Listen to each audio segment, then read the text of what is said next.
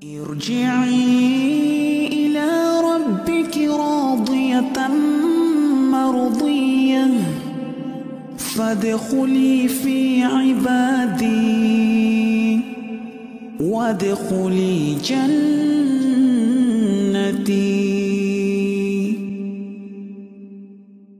حمدا كثيرا طيبا مباركا فيه كما يحب ربنا ويرضى. أشهد أن لا إله إلا الله وحده لا شريك له. Wa anna Muhammadan abduhu wa rasuluh. Amma ba'd. Kita panjatkan puja dan puji syukur kehadirat Allah Subhanahu wa taala. Salawat dan salam semoga senantiasa tercurahkan kepada Nabi kita Muhammad sallallahu alaihi wasallam, kepada keluarganya, sahabatnya dan umatnya yang setia mengikuti tuntunannya hingga akhir nanti. Selamat datang di kajian Sahabat Ilmu Darmais para hadirin sekalian yang kami hormati, uh, di mana pun Anda berada, yang mudah-mudahan senantiasa dirahmati Allah Subhanahu wa Ta'ala. Pada kesempatan malam ini, kita masih kembali diberi kekuatan, kesehatan, hidayah, serta taufik, sehingga kita bisa kembali menghadiri majelis ilmu ini. Kita berharap semoga Allah Subhanahu wa Ta'ala berkenan untuk melimpahkan kepada kita ilmu yang bermanfaat, sehingga bisa kita amalkan sebagai bekal untuk menghadap kepadanya kelak. Insya Allah pada kesempatan kali ini kita akan membahas uh, kajian tematik yang berjudul uh, pendosa tapi masuk surga bersama Ustadz Dr. Musyafa Ad-Darini MH Hafizullah Ta'ala. Assalamualaikum warahmatullahi wabarakatuh, Ustadz. Waalaikumsalam warahmatullahi wabarakatuh. Semoga Ustadz selalu dalam lindungan Allah Subhanahu wa taala. Amin amin wa iyyakum. Sebelum memulai kajian, seperti biasa, saya akan uh, membacakan adab-adab kajian online. Adabnya seperti biasa adalah nama profil menggunakan nama yang mudah dikenali, audio dalam kondisi mute selama kajian berlangsung, serta akhwat menonaktifkan fitur video, dihimbau mencatat faedah ilmu dari Ustadz, lalu uh, untuk sesi tanya jawab itu setelah penyampaian materi. Kami harap pertanyaannya berkesesuaian dengan tema. Uh, pertanyaannya dis, uh, disampaikan di kolom chat ya ditujukan kepada uh, moderator atau co-host atau uh, panitia yang lain atau bila ingin bertanya langsung dapat menggunakan fasilitas uh, raise hand. Baik. Sudah siap Ustadz? Siap. Kami persilahkan Ustadz untuk memulai kajian. Tafadhol. Bismillahirrahmanirrahim. Assalamualaikum warahmatullahi wabarakatuh. Innal hamdalillah nahmaduhu wa nasta'inuhu wa nastaghfiruh wa na'udzu billahi min shururi anfusina wa min sayyiati a'malina. May yahdihillah فلا مضل له ومن يضلل فلا هادي له. وأشهد أن لا إله إلا الله وحده لا شريك له وأشهد أن محمدا عبده ورسوله. يا أيها الذين آمنوا اتقوا الله حق تقاته ولا تموتن إلا وأنتم مسلمون. يا أيها الناس اتقوا ربكم الذي خلقكم من نفس واحدة. وخلق منها زوجها وبث منهما رجالا كثيرا ونساء واتقوا الله الذي تساءلون به والأرحام إن الله كان عليكم رقيبا. يا أيها الذين آمنوا اتقوا الله وقولوا قولا سديدا يصلح لكم أعمالكم ويغفر لكم ذنوبكم ومن يطع الله ورسوله فقد فاز فوزا عظيما. أما بعد فإن أصدق الحديث كتاب الله. وخير الهدي هدي محمد صلى الله عليه وسلم. وشر الأمور محدثاتها فإن كل محدثة wa kulla bid'atin dalalah. Wa kulla dalalatin finnar. Para jemaah sekalian rahimani wa rahmakumullah alhamdulillah. Allah telah pertemukan kita dalam majelis yang mulia ini.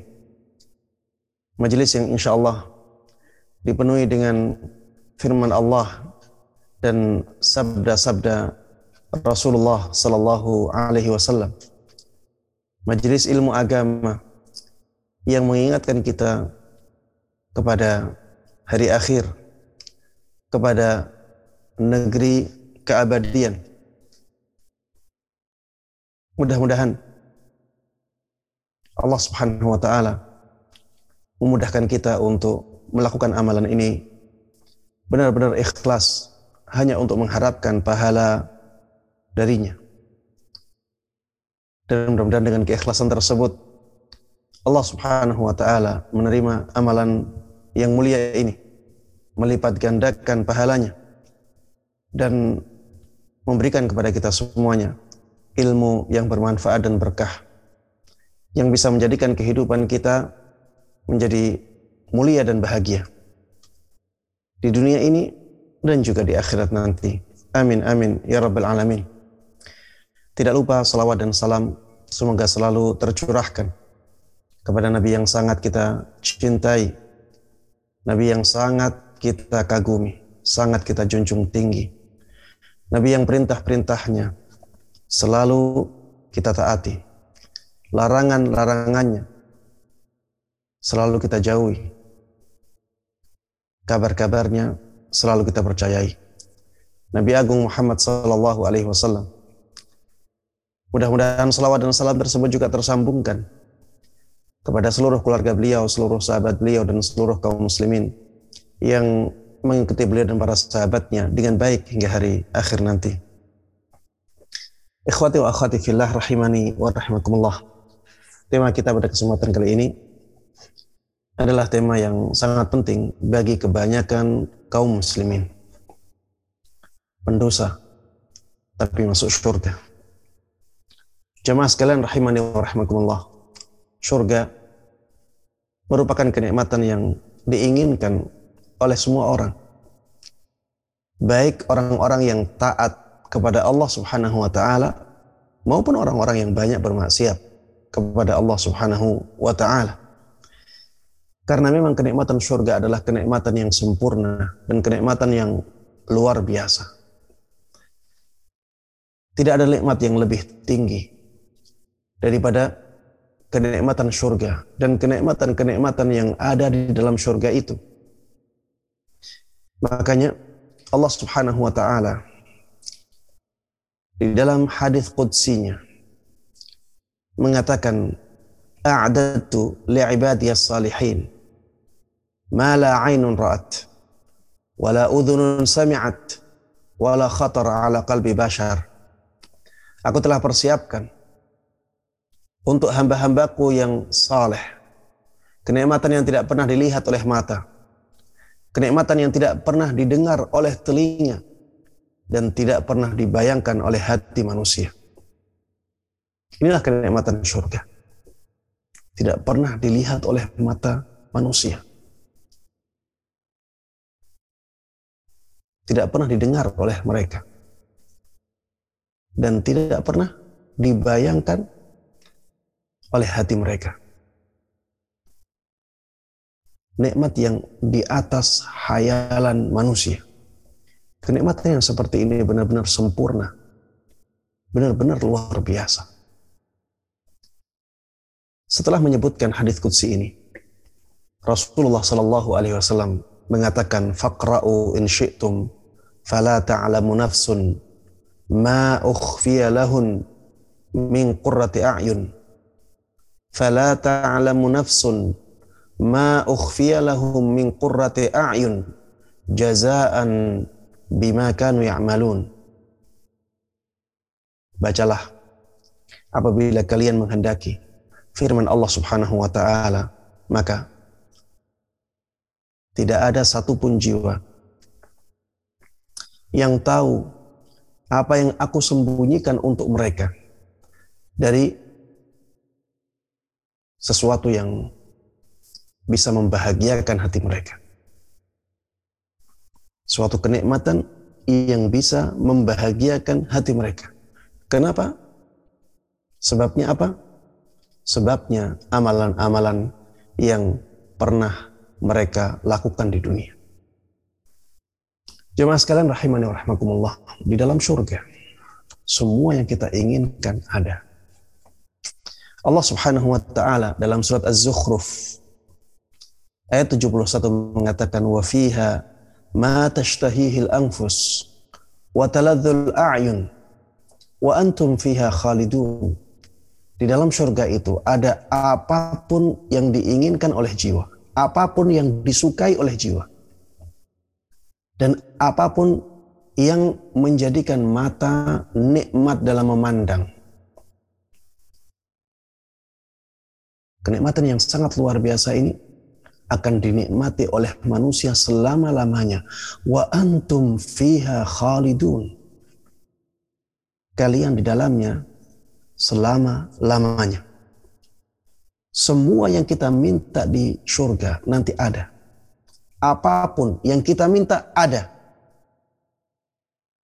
Allah Subhanahu wa taala di dalam surat Fussilat ayat 31 mengatakan walakum fiha ma tashtahi anfusukum walakum fiha ma tad'un. Di dalam surga nanti ada apa pun yang kalian inginkan ada apa pun yang diinginkan oleh jiwa kalian dan di dalam surga tersebut ada apa pun yang kalian minta Kenikmatan yang sangat luar biasa. Di dalam surga, orang-orang sibuk dengan kenikmatan yang sangat luar biasa. Dengan para bidadari. Allah Subhanahu wa taala dalam surat Yasin ayat 55 sampai 58 berfirman inna ashabal jannatil yauma fi syughulin fakihun Sesungguhnya para penduduk surga pada hari ini, yaitu di hari ketika orang-orang yang berada di dalam surga menikmati kenikmatan-kenikmatan surga. Di hari itu, para penduduk surga benar-benar sibuk dengan sesuatu yang menjadikan mereka melupakan yang lain.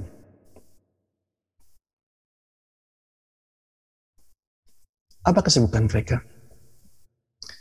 Hum wa azwajuhum fi dhilalin 'alal araiki muttaki'un.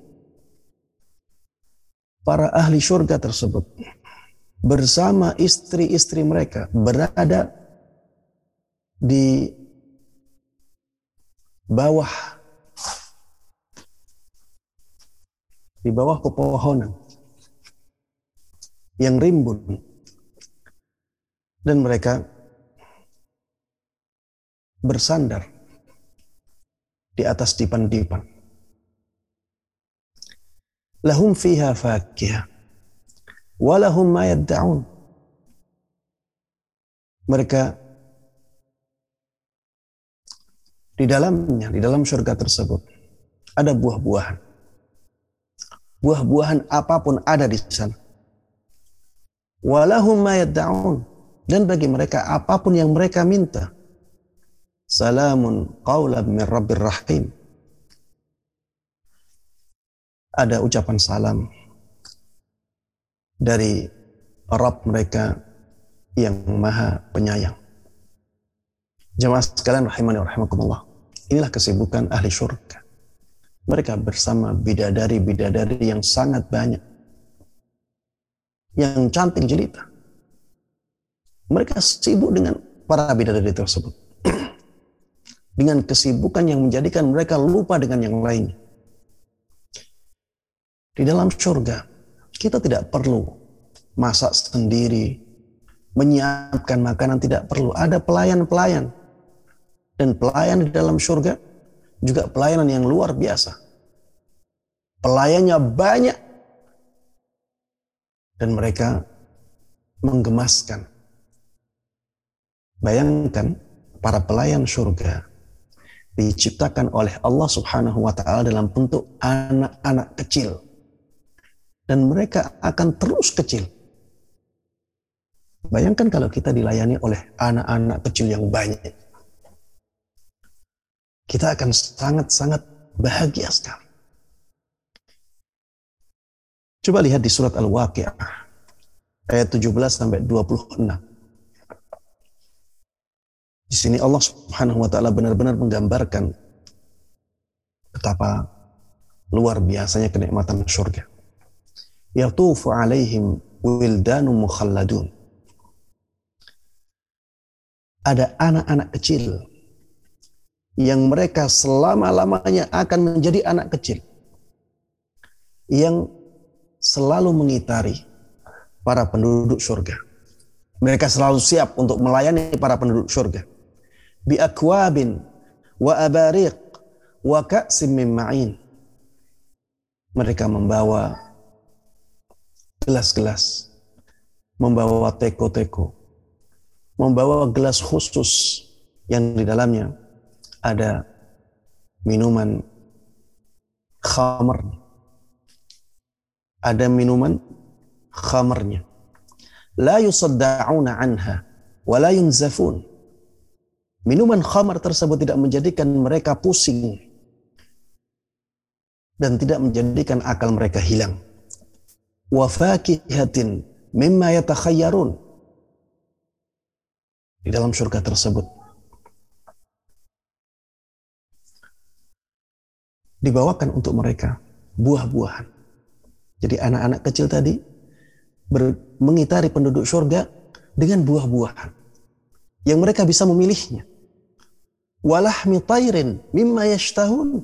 Mereka juga membawa daging-daging, daging burung yang sangat mereka sukai.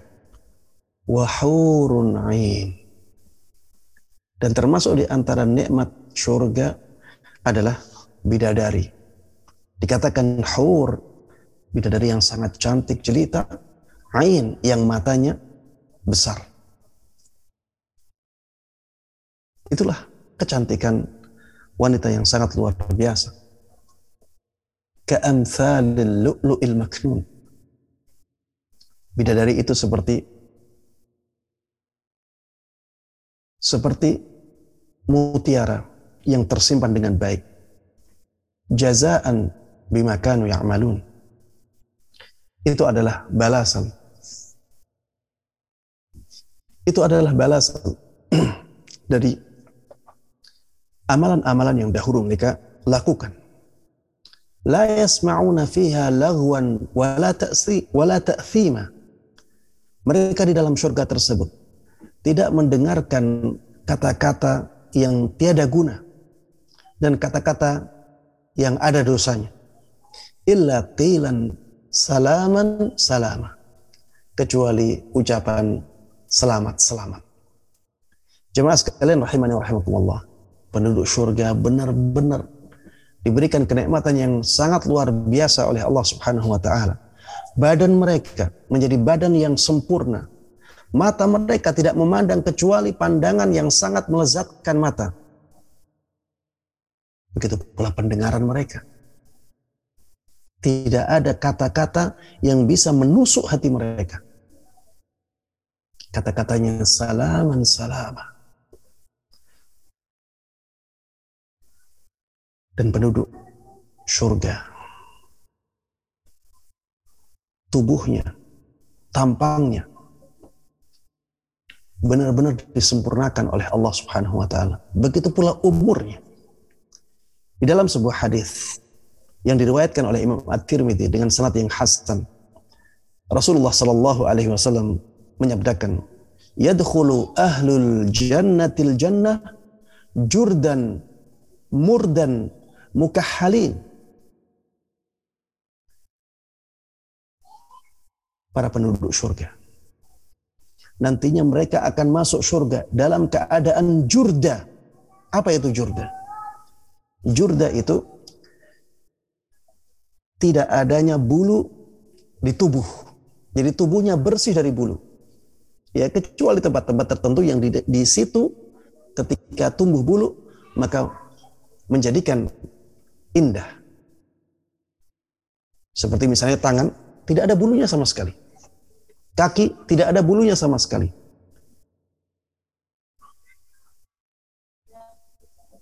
Begitu pula dengan bagian punggung atau bagian dada. Benar-benar tidak ada bulunya. Murda. Para penduduk surga nanti tidak ada yang berjenggot. Klimis semuanya. Muka halim. Dan penduduk surga itu matanya ya seperti ada celaknya. Kalau orang Indonesia pakai celak ya agar ada garis hitam di atas dan di bawah mata. ya. Penduduk surga seperti itu tanpa harus dikasih celak. Mereka diciptakan seperti itu. Abna thalathin au thalathin wa thalathina sana. Mereka umurnya 30 tahun atau 33 tahun. Seperti itu selama-lamanya. Mereka tidak ada kekhawatiran nantinya umurnya akan menjadi tua. Selalu umur 30 atau 33 tahun. Dan itulah umur kesempurnaan seseorang. Dan di dalam surga jemaah sekalian rahimani rahimakumullah ada kenikmatan yang tidak ada yang melebihi itu. Yaitu kenikmatan melihat Allah subhanahu wa ta'ala. Sebagaimana disebutkan di dalam hadis yang diriwayatkan oleh Imam Muslim. Rasulullah sallallahu alaihi wasallam pernah bersabda, "Idza dakhala ahlul jannatil jannah" apabila penduduk surga masuk ke dalam surga. Yaqulullah tabaraka wa ta'ala turiduna syai'an azidukum Allah subhanahu wa ta'ala Allah tabaraka wa ta'ala mengatakan kepada para ahli surga apakah kalian ingin sesuatu yang aku tambahkan untuk kalian apakah kalian ingin suatu nikmat tambahan surga sudah dipenuhi dengan kenikmatan yang sangat luar biasa. Kemudian Allah katakan kepada penduduk surga, kalian ingin nikmat tambahan? Aku mau ngasih kalian nikmat tambahan.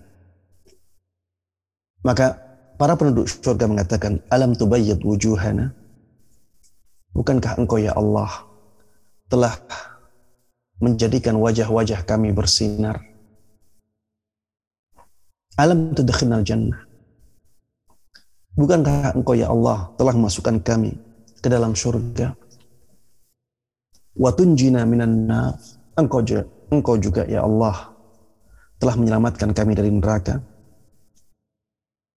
Ketika itulah Allah Subhanahu wa taala membuka tabir. Ketika itulah Allah Subhanahu wa taala membuka hijabnya Dikatakan oleh Rasulullah sallallahu alaihi wasallam, "Fama u'tu syai'an ahabba ilaihim minan nadhari ila rabbihim azza wa jal."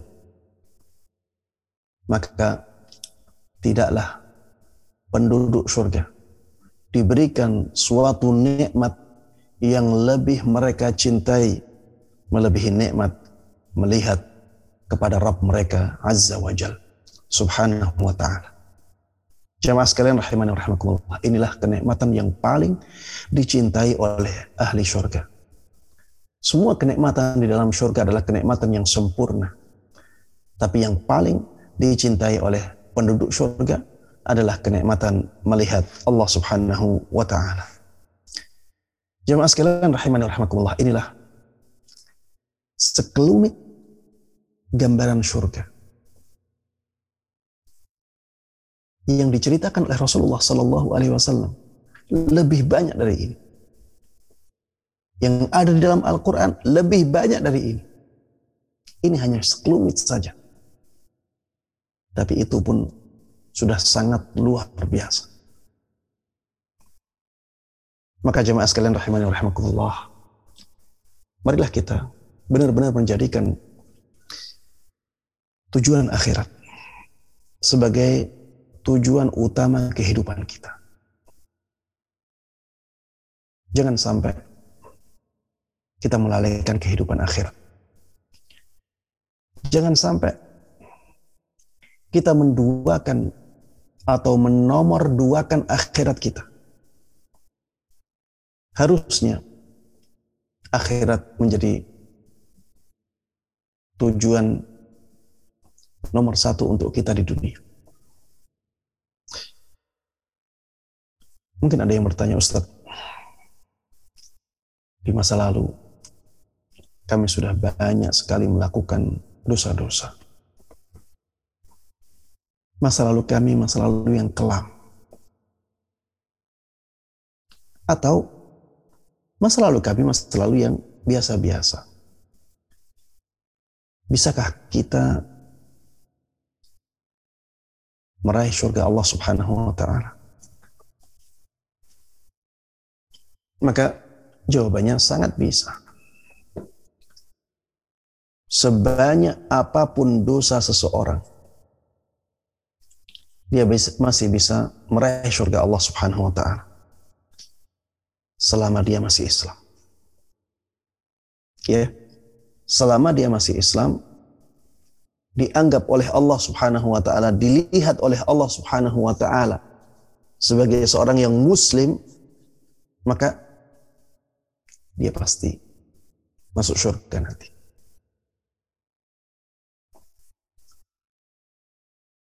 Namun bisa jadi dia di surga setelah di neraka lama sekali. Bisa jadi dia mendapatkan syafaat. Mendapatkan syafaat yang harusnya di neraka lama jadi sebentar. Bahkan bisa jadi yang harusnya dia dimasukkan ke dalam neraka, mendapatkan syafaat untuk langsung masuk ke dalam surga. Namun kemungkinan-kemungkinan tersebut ya jangan sampai kita andalkan menjadi kemungkinan nomor satu. Jangan, jangan sampai kita meremehkan masalah neraka. Ya. Misalnya mengatakan, Ustaz, kalau selama muslim, selama kita dianggap oleh Allah Subhanahu wa taala sebagai orang yang Islam, pasti masuk surga, ya sudah. Kita biasa-biasa saja di dunia. Atau bahkan kita bisa puaskan hawa nafsu kita di dunia. Yang penting tidak sampai derajat kekufuran. Insya Allah kita masuk surga. Ini meremehkan siksa neraka. Jangan sampai kita demikian jemaah-jemaah sekalian. Karena yang pertama, siksa neraka itu bukan siksa yang remeh-temeh. Siksa neraka yang paling ringan pun itu sangat ngeri sekali. Jangan remehkan masalah neraka satu hari di neraka itu sama dengan 50 ribu tahun di dunia. Sangat lama sekali. Dan lihat, adab neraka yang paling ringan saja sudah sangat ngeri. Rasulullah Shallallahu Alaihi Wasallam pernah mengatakan di dalam hadis yang diriwayatkan oleh Imam Muslim, hadis sahih, beliau bersabda, ahwanu ahli nari azaban Abu Talib. Penduduk neraka yang paling ringan siksanya adalah Abu Talib. Penduduk neraka yang paling ringan siksanya adalah Abu Talib, paman Rasulullah Sallallahu Alaihi Wasallam. Yang menjadi backing beliau dalam berdakwah di kota Makkah di awal-awal Islam. Apa siksanya? Wahuwa munta'ilun bina'alain. Abu Talib memakai dua sandal ya di kedua kakinya ya yagli minhuma dimagu yang otaknya mendidih karena dua sandal itu. Ya. Jadi disiksa dengan dua sandal. Dua sandalnya dari api. Ya. Dua sandalnya dari api. Dengan dua sandal itu otaknya Abu Talib mendidih. Bayangkan, ini siksa yang paling ringan di neraka. Na'udzubillah min dalik. Bayangkan apabila sampai satu hari saja. 50 ribu tahun seperti itu. Dalik. Di dalam hadis yang lain, riwayat Imam Muslim juga, Rasulullah Shallallahu Alaihi Wasallam bersabda, Inna ahwana ahlin nari adaban. Sesungguhnya penduduk neraka yang paling ringan adabnya man lahu na'lani wa syirakani min nar. Orang yang dia punya dua sandal. Dua sandal jepit. Keduanya terbuat dari api yaghli min huma dimaghuhu kama yaghlil mirjal karena dua sandalnya itu otaknya mendidih seperti api yang ada di tungku. Min Padahal ini ya dua jarak yang jauh ya. Sandalnya di kaki, otaknya di atas kepala. Nauzubillah min. Ma yara ahadan ashaddu minhu 'adzaba wa innahu 'adzaba Orang ini yaitu Abu Talib. Orang ini tidak melihat ada orang yang lebih berat siksanya daripada dia. Dia merasa disiksa dengan siksaan yang paling berat di neraka itu. Padahal dia adalah orang yang paling ringan siksanya. Jamaah sekalian rahiman rahimakumullah. Ini siksa neraka yang paling ringan. Ini sangat mengerikan. Bahkan di Sahih Bukhari, Sahih Muslim disebutkan oleh Rasulullah sallallahu alaihi wasallam, "Inna ahwana ahli nari adaban yaumal qiyamah la rajulun tudau fi akhmasi qadamaihi jamrah yaghli huma dimab."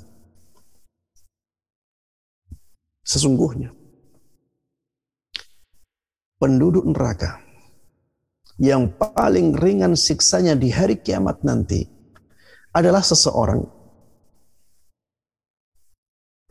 yang bara api diletakkan di, di pucuk kakinya. Bara api, bukan apinya ya. Bara api diletakkan di pucuk kakinya. Dengan bara api tersebut otaknya mendidih.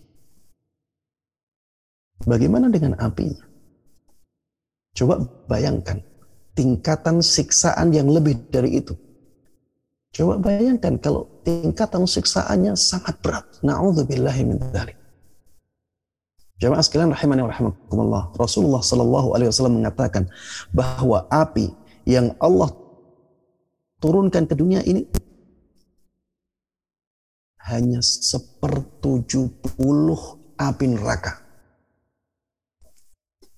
Sepertujuh puluh api neraka. Sepanas api sepanas apa pun api di dunia ini, sampai jutaan derajat terserah, itu masih sepertujuh puluhnya api neraka. Maka ya sekalian rahimah rahimakumullah, ketika mendengar neraka, harusnya kita sangat takut kepada Allah Subhanahu wa taala. Dan ketika kita mendengar surga, harusnya kita sangat mencintai Allah Subhanahu wa taala dan sangat semangat untuk melakukan ibadah. Ini alasan yang pertama kenapa kita tidak boleh meremehkan surga, eh, meremehkan neraka. Jangan mengatakan yang penting nanti akhirnya kan masuk surga. Jangan remehkan neraka. Alasan yang kedua, kalau kita remehkan neraka dan kita bermudah-mudahan dalam melakukan kemaksiatan kepada Allah Subhanahu wa taala. Kita memuaskan hawa nafsu kita. Bisa saja kemaksiatan-kemaksiatan itu mengantarkan kita kepada kekufuran. Nauzubillah min Bisa saja kemaksiatan-kemaksiatan itu mengantarkan kita kepada kemurtadan. Bisa saja kemaksiatan-kemaksiatan itu mengantarkan kita kepada kesyirikan. Kepada keateisan. Dan banyak sekarang orang yang jadi ateis. Karena kuatnya pengaruh komunis. Na'udzubillah min dhalik. Jangan remehkan neraka. Jangan remehkan kemaksiatan-kemaksiatan. Kelihatannya kecil-kecil. Tapi yang kecil ini akan mengantarkan kita kepada yang besar. Dan yang besar akan membinasakan kita. Bisa saja mengeluarkan kita dari keislaman. Yang tadinya kita merasa aman-aman saja, yang penting masih Islam, ternyata itu pun menjadi hilang. Na'udzubillahi min dhalik. Jangan remehkan neraka. Kemudian jemaah sekalian rahimani rahimakumullah.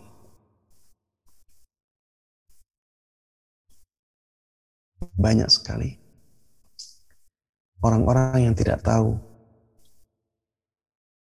dosa-dosa yang bisa mengeluarkan mereka dari keislaman.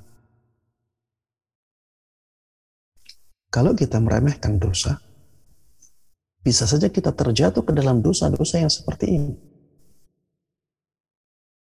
mengeluarkan seseorang dari keislamannya. Na'udzubillah min dzalik. Seperti misalnya dosa minta kepada ahli kubur. Minta kepada ahli kubur.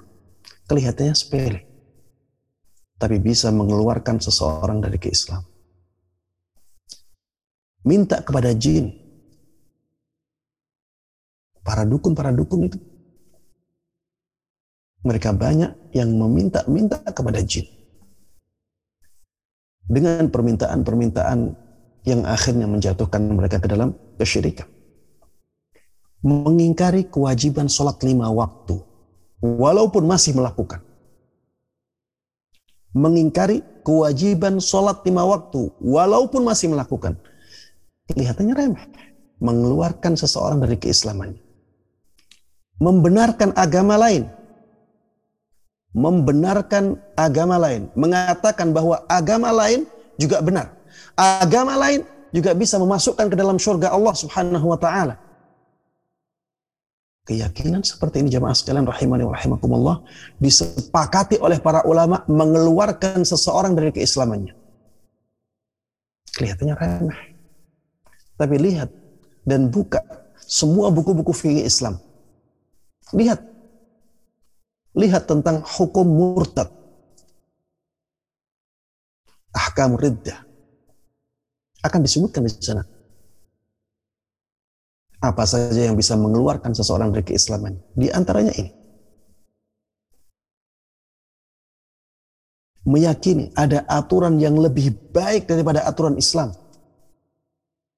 Ini bisa mengeluarkan seseorang dari keislamannya membenci syariat Allah, mengolok-ngolok syariat Allah, melakukan sihir, mengingkari Al-Quran walaupun hanya sebagian. Walaupun hanya satu ayat. Bahkan walaupun hanya satu huruf. Kalau dia mengingkari Al-Quran, maka konsekuensinya keluar dari keislaman. Walaupun dia masih sholat. Jemaah sekalian rahimani rahimakumullah, dosa-dosa kelihatannya remeh.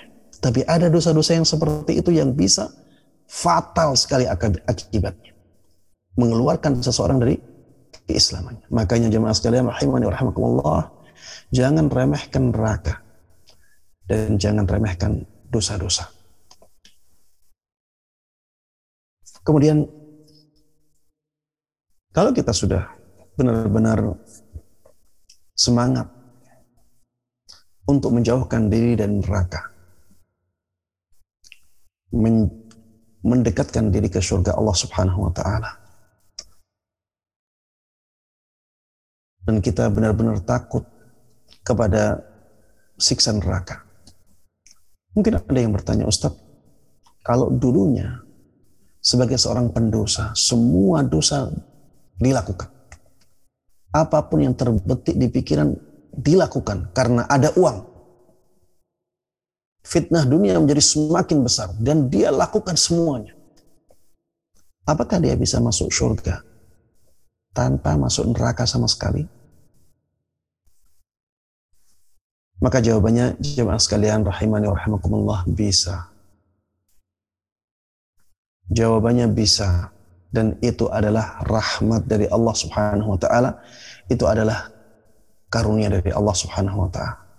Itulah kemurahan Allah Subhanahu wa taala. Tapi bukan dengan dosa-dosa yang terus dia lakukan.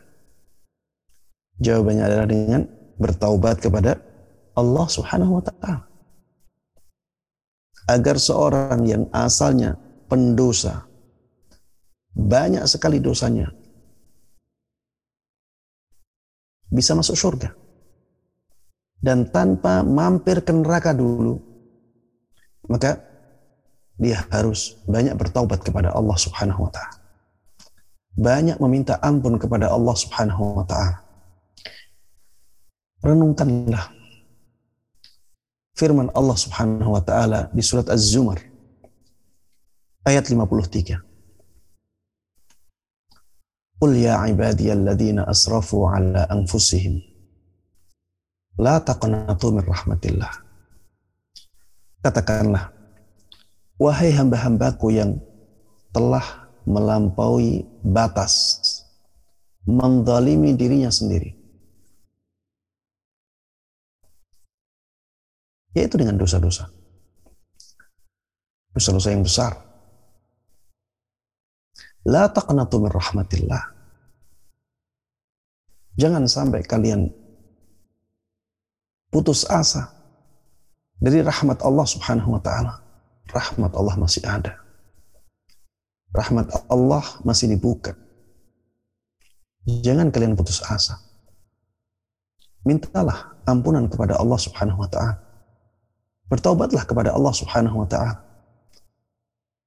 Innallaha yaghfiru dzunuba jami'a Sesungguhnya Allah Subhanahu wa taala mau mengampuni dosa-dosa semuanya. Apa pun dosa itu akan diampuni oleh Allah Subhanahu wa taala ketika seorang hamba bertaubat dan meminta ampun kepadanya. Dosa kesyirikan? Jawabannya, kalau memang seseorang bertaubat dari dosa kesyirikannya, Allah akan ampuni. dosa membunuh, dosa perzinaan, dosa kemunafikan, dosa kemurtadan, murtad. Kalau seseorang murtad, kafir dia. Keluar dari Islam dia. Tapi kalau dia bertaubat, kembali ke Islam lagi. Allah ampuni. Yang penting bertaubat kepada Allah Subhanahu wa taala meminta ampun kepada Allah Subhanahu wa taala ketika taubat itu masih dibuka pintunya. Kapan pintu taubat ditutup? Yang pertama, ketika roh sudah di kerongkongan. Ketika itu pintu taubat tertutup. Yang kedua, ketika matahari sudah terbit dari tempat terbenamnya ketika itu juga pintu taubat telah ditutup. Sebelum dua waktu ini, maka pintu taubat terus dibuka oleh Allah Subhanahu wa taala, maka jamaah sekalian rahimani wa rahimakumullah. Jangan sampai kita berputus asa dari rahmat Allah Subhanahu wa taala. Terjatuh ke dalam dosa, taubatlah. Terjatuh lagi, taubat lagi, terjatuh lagi, taubat lagi. Imam Nawawi rahimahullah taala mengatakan di syarah sahih muslim seandainya ada orang setiap kali dia terjatuh ke dalam dosa dia bertaubat kemudian jatuh lagi ke dalam dosa dia bertaubat lagi. Jatuh lagi ke dalam dosa bertaubat lagi. Terjadi sampai seribu kali. Ini kata-kata Imam Nawawi. Imam Nawawi mengatakan sampai seribu kali. Allah akan ampuni dosa dia.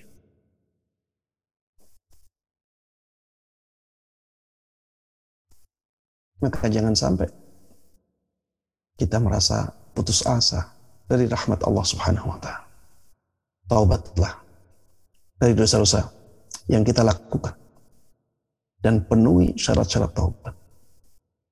Apabila nanti ternyata setan lebih kuat menggoda kita, hawa nafsu kita lebih kuat, akhirnya tidak tergoda lagi, maka bertaubat lagi dengan menerapkan syarat-syaratnya. Seperti itulah kita menghancurkan keberhasilan setan dalam menggoda kita. Dengan taubat, maka setan akan hilang keberhasilannya dalam menggoda kita. Jamaah sekalian rahimani wa taubat sangat dicintai oleh Allah Subhanahu wa taala. Dalam hadis yang diriwayatkan oleh Imam Muslim, Rasulullah sallallahu alaihi wasallam bersabda, "Wallahi lallah afrahu bi taubati 'abdihi min ahadikum yajidu dallatahu bil falah." Rasulullah mengatakan demi Allah Allah itu lebih senang kepada taubat taubatnya seorang hamba. Allah lebih senang kepada taubatnya seorang hamba daripada senangnya salah seorang dari kalian yang mendapatkan hewan yang lari darinya di padang pasir. Kalau ada orang lagi di padang pasir, kemudian dia tidur, tiba-tiba hewan tunggangannya hilang. Padahal di, he, di hewan tunggangan tersebut ada makanan dia, ada minuman dia. Padang pasir tidak ada orang sama sekali. Bayangkan. Sedihnya orang yang seperti ini. Dia akan menunggu kematian. Coba kalau orang yang seperti ini mendapatkan hewan tunggangannya itu. Bagaimana bahagianya dia? Kata Rasulullah Sallallahu Alaihi Wasallam, Allah lebih senang kepada taubatnya seorang hamba daripada orang tersebut. Makanya jemaah sekalian rahimani wa rahimakumullah ya. Jangan kita bersuudzon kepada Allah Subhanahu wa taala. Jangan berburuk sangka kepada Allah Subhanahu wa taala walaupun Allah Subhanahu wa taala dimaksiati oleh hamba-hambanya dengan maksiat-maksiat yang besar. Allah tetap mengharapkan hamba tersebut untuk bertaubat kepadanya. Dan ketika dia bertaubat kepada Allah Subhanahu wa taala, Allah sangat senang dengan taubatnya. Yang kedua, agar seorang pendosa bisa masuk surga tanpa mampir ke neraka. Berusahalah untuk mendapatkan syafaat berusahalah untuk mendapatkan syafaat dengan amalan-amalan yang disyariatkan. Seperti misalnya mengagungkan dan menerapkan tauhid dalam kehidupan. Ini akan mendatangkan syafaat Nabi kita Muhammad sallallahu alaihi wasallam. Kata Rasulullah sallallahu alaihi wasallam dalam hadis yang diriwayatkan oleh Imam Bukhari, "As'adun nas bi syafaati qiyamah." Man qala la ilaha illallah khalisan min qalbi.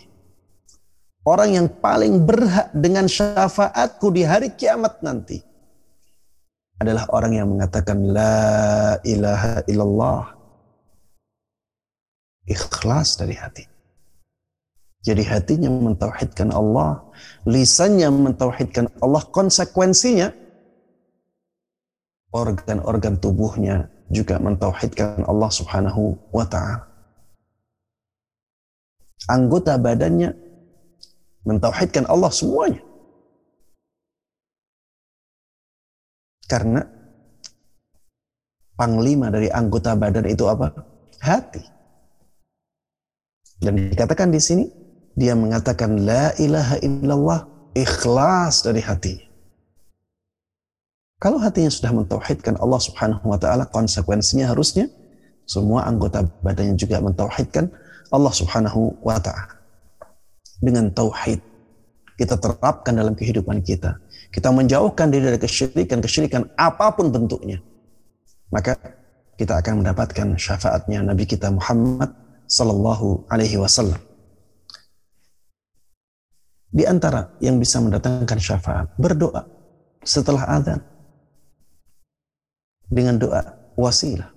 Allahumma rabba hadhihi ad-da'wati at-tammah was-salatil qa'imah ati Muhammadan al-wasilata wal fadilah wa ba'athu maqaman mahmudan alladhi wa'adtah. Kata Rasulullah sallallahu alaihi wasallam, barang siapa yang mendengar adzan dan dia membaca doa ini, maka halat lahu syafaati yaumal qiyamah. Dia akan mendapatkan syafaatku di hari kiamat nanti. Kemudian berteman dengan orang-orang yang saleh. Agar kita mendapatkan syafaat, bertemanlah dengan orang-orang yang saleh. Kata Al-Hasan Al-Basri, perbanyaklah teman-teman yang saleh. Karena nanti di hari kiamat, mereka bisa mendatangkan syafaat. Kata Rasulullah Sallallahu Alaihi Wasallam dalam hadis yang diriwayatkan oleh Imam Muslim, syafaatil malaikah, wa syafa'an nabiyyun, wa syafa'al mu'minun.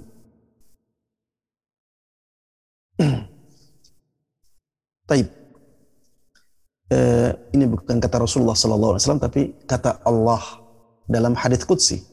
Ya, di awal hadis Rasulullah Sallallahu Alaihi Wasallam menceritakan tentang keadaan ahli syurga. Di akhir hadis ada penjelasan tentang firman Allah Subhanahu wa taala. Syafa'atul malaikah wa syafa'an nabiyyun wa syafa'al mu'min. Para malaikat telah memberikan syafaatnya. Para nabi telah memberikan syafaatnya. Kaum mukminin juga telah memberikan syafaat. Mereka kaum mukminin yang memberikan syafaat adalah orang-orang yang saleh orang-orang yang diridhai, dicintai oleh Allah Subhanahu wa taala. Mereka bisa mendatangkan syafaat. Maka gantilah teman-teman buruk kita. Dan cari teman-teman yang saleh, dekati mereka. Karena itu akan mendatangkan banyak kebaikan dalam kehidupan kita.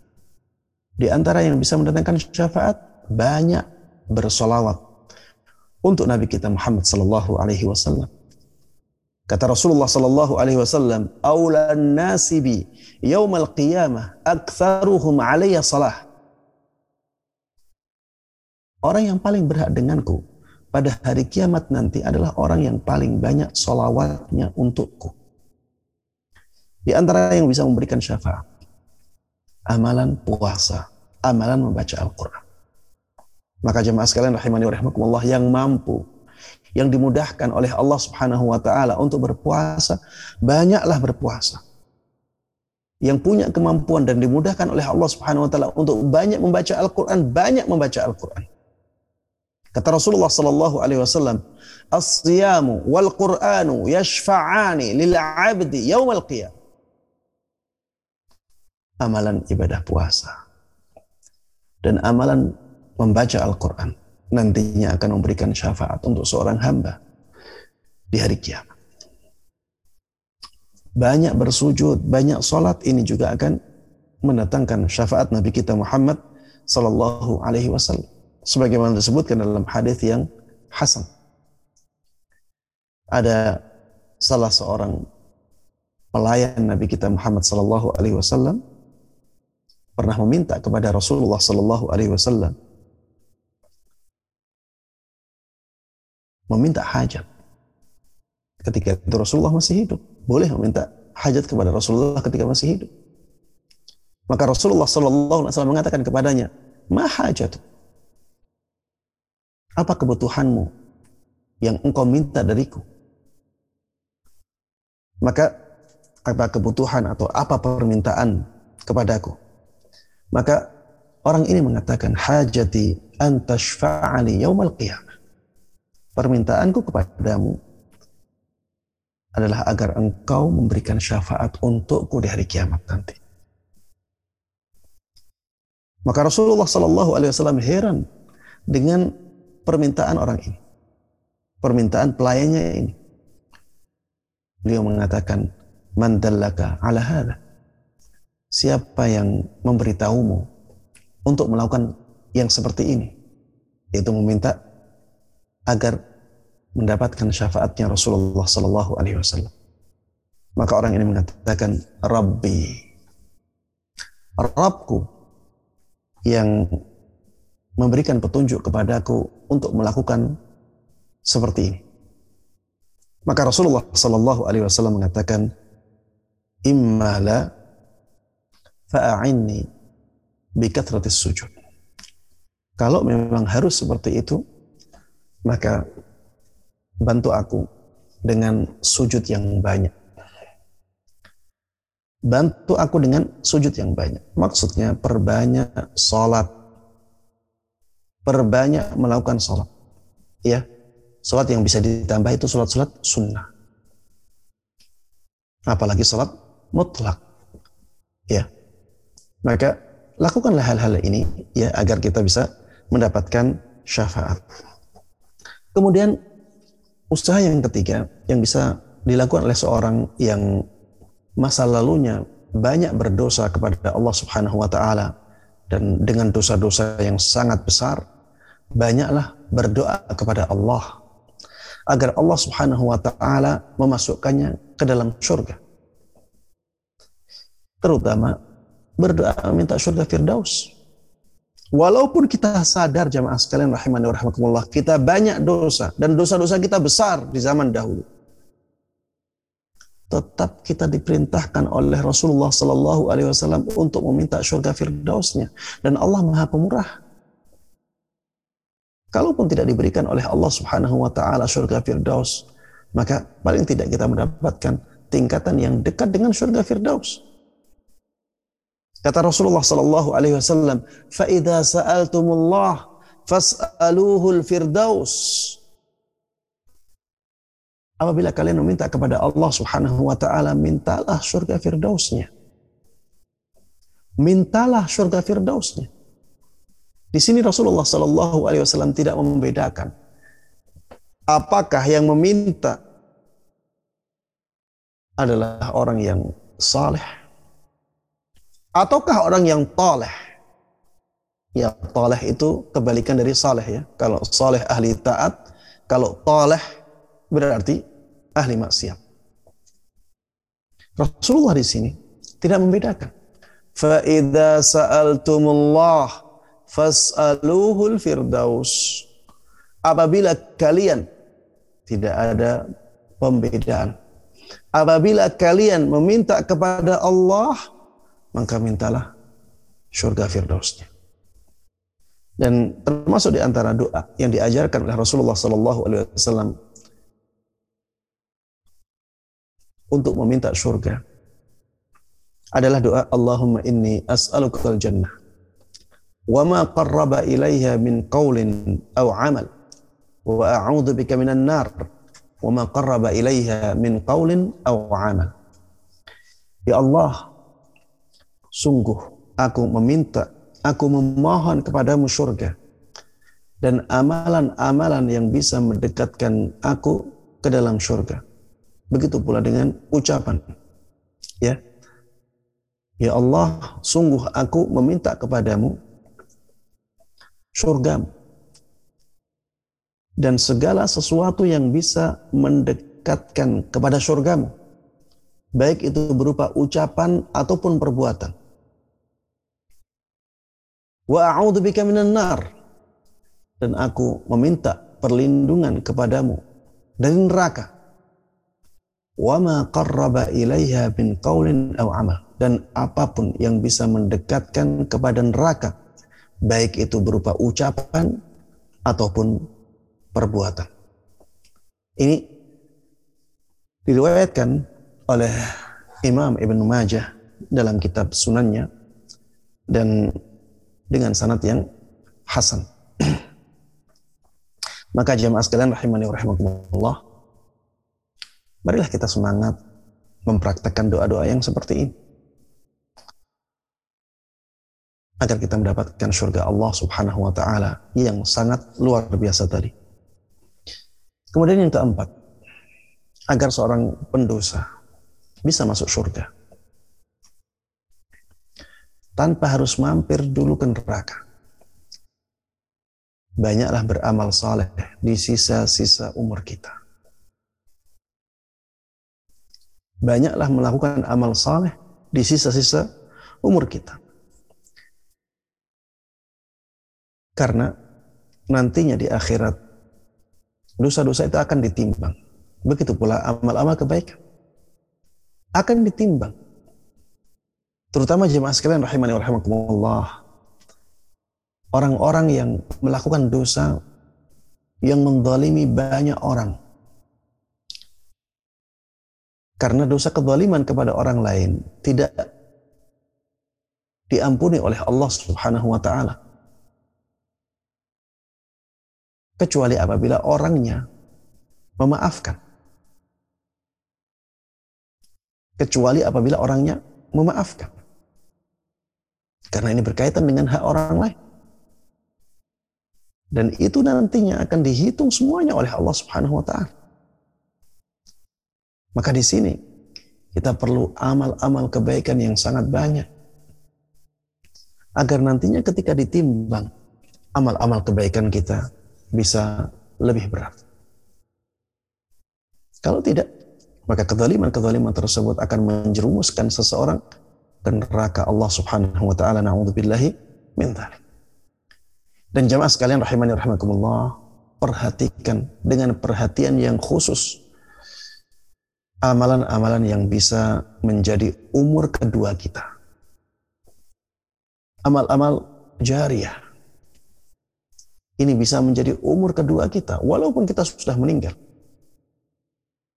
Amal-amal tersebut bisa terus mengirimkan pahala bagi kita. Jangan lupakan untuk wakaf Jangan lupakan untuk menyebarkan ilmu agama kepada orang lain. Jangan lupakan untuk mendidik anak-anak dengan pendidikan yang baik yang bisa menjadikan mereka mengarungi kehidupan dunia ini dengan amal-amal yang saleh. Sehingga ketika kita meninggal, maka apa yang kita ajarkan kepada anak-anak tersebut masih mereka praktekkan ketika mereka punya anak, ilmu yang mereka dapatkan dari dari kita, mereka ajarkan kepada anak-anaknya juga. Maka itu akan terus-menerus mendatangkan pahala kepada kita walaupun kita sudah meninggal. Perbanyak amal-amal yang seperti ini, jangan sebaliknya. Nauzubillah min ya. Ada banyak orang-orang yang sudah meninggal tapi dosa masih terus ke kuburan dia. Nauzubillah min. Ada banyak orang-orang yang melakukan amal-amal keburukan. Kemudian dipamerkan. Dibuat film-film. Filmnya masih terus di setel. Orang-orang masih melihat terus-menerus. Na'udzubillah. Ada orang-orang yang bermaksiat dengan maksiat-maksiat yang lainnya. Diabadikan dalam video. Di-share di media-media sosial.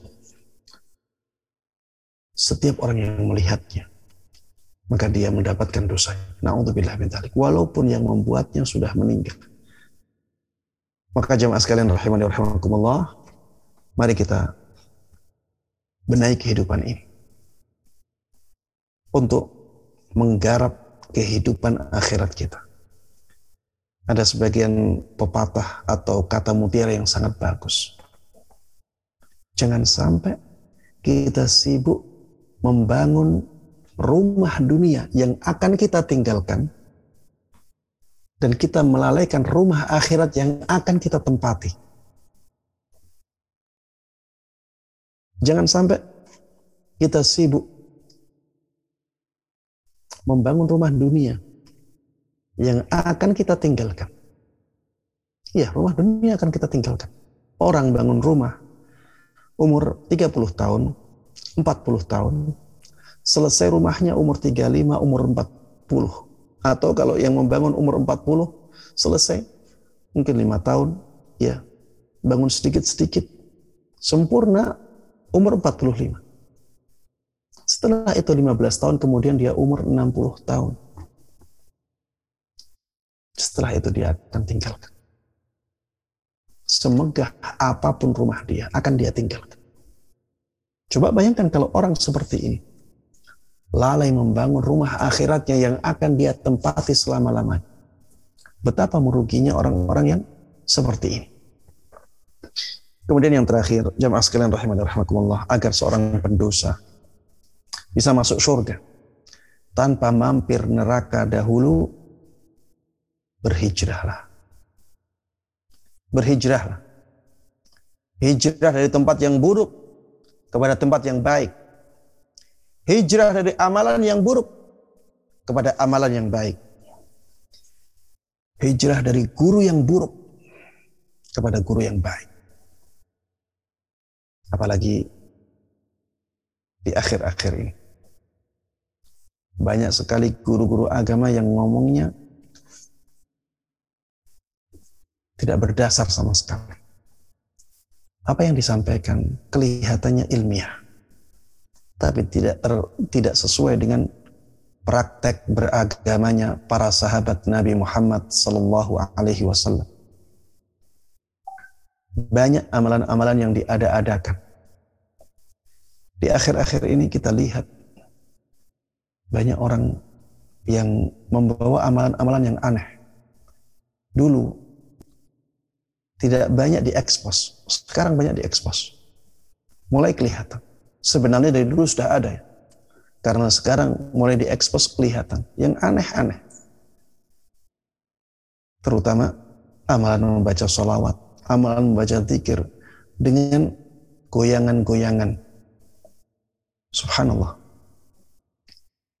Di masjid, suara musiknya ada, bergoyang, tidak laki-laki, tidak perempuan. Kemudian mereka katakan ini demi mencintai Rasulullah Sallallahu Alaihi Wasallam. Ini bukti cinta kita kepada Rasulullah Sallallahu Alaihi Wasallam. Coba bayangkan kalau Rasulullah masih hidup. Bayangkan apabila Rasulullah Sallallahu Alaihi Wasallam masih hidup.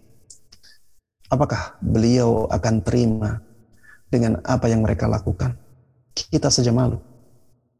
Kita yang jauh tingkatannya di bawah Rasulullah Sallallahu Alaihi Wasallam, jauh sekali. Itu saja malu melihat orang yang seperti itu. Dilakukan di masjid di rumah Allah Subhanahu Wa Taala. Sungguh sangat menyedihkan. Kenapa mereka seperti itu? Karena salah memilih guru agama. Di sisi lain ada orang-orang yang ekstrim, bunuh diri, mendalimi orang lain. Memberikan rasa takut kepada orang-orang yang asalnya aman. Mencoreng nama Islam dengan bom-bom yang mereka sebar sembarangan. Mereka namai dengan nama-nama jihad.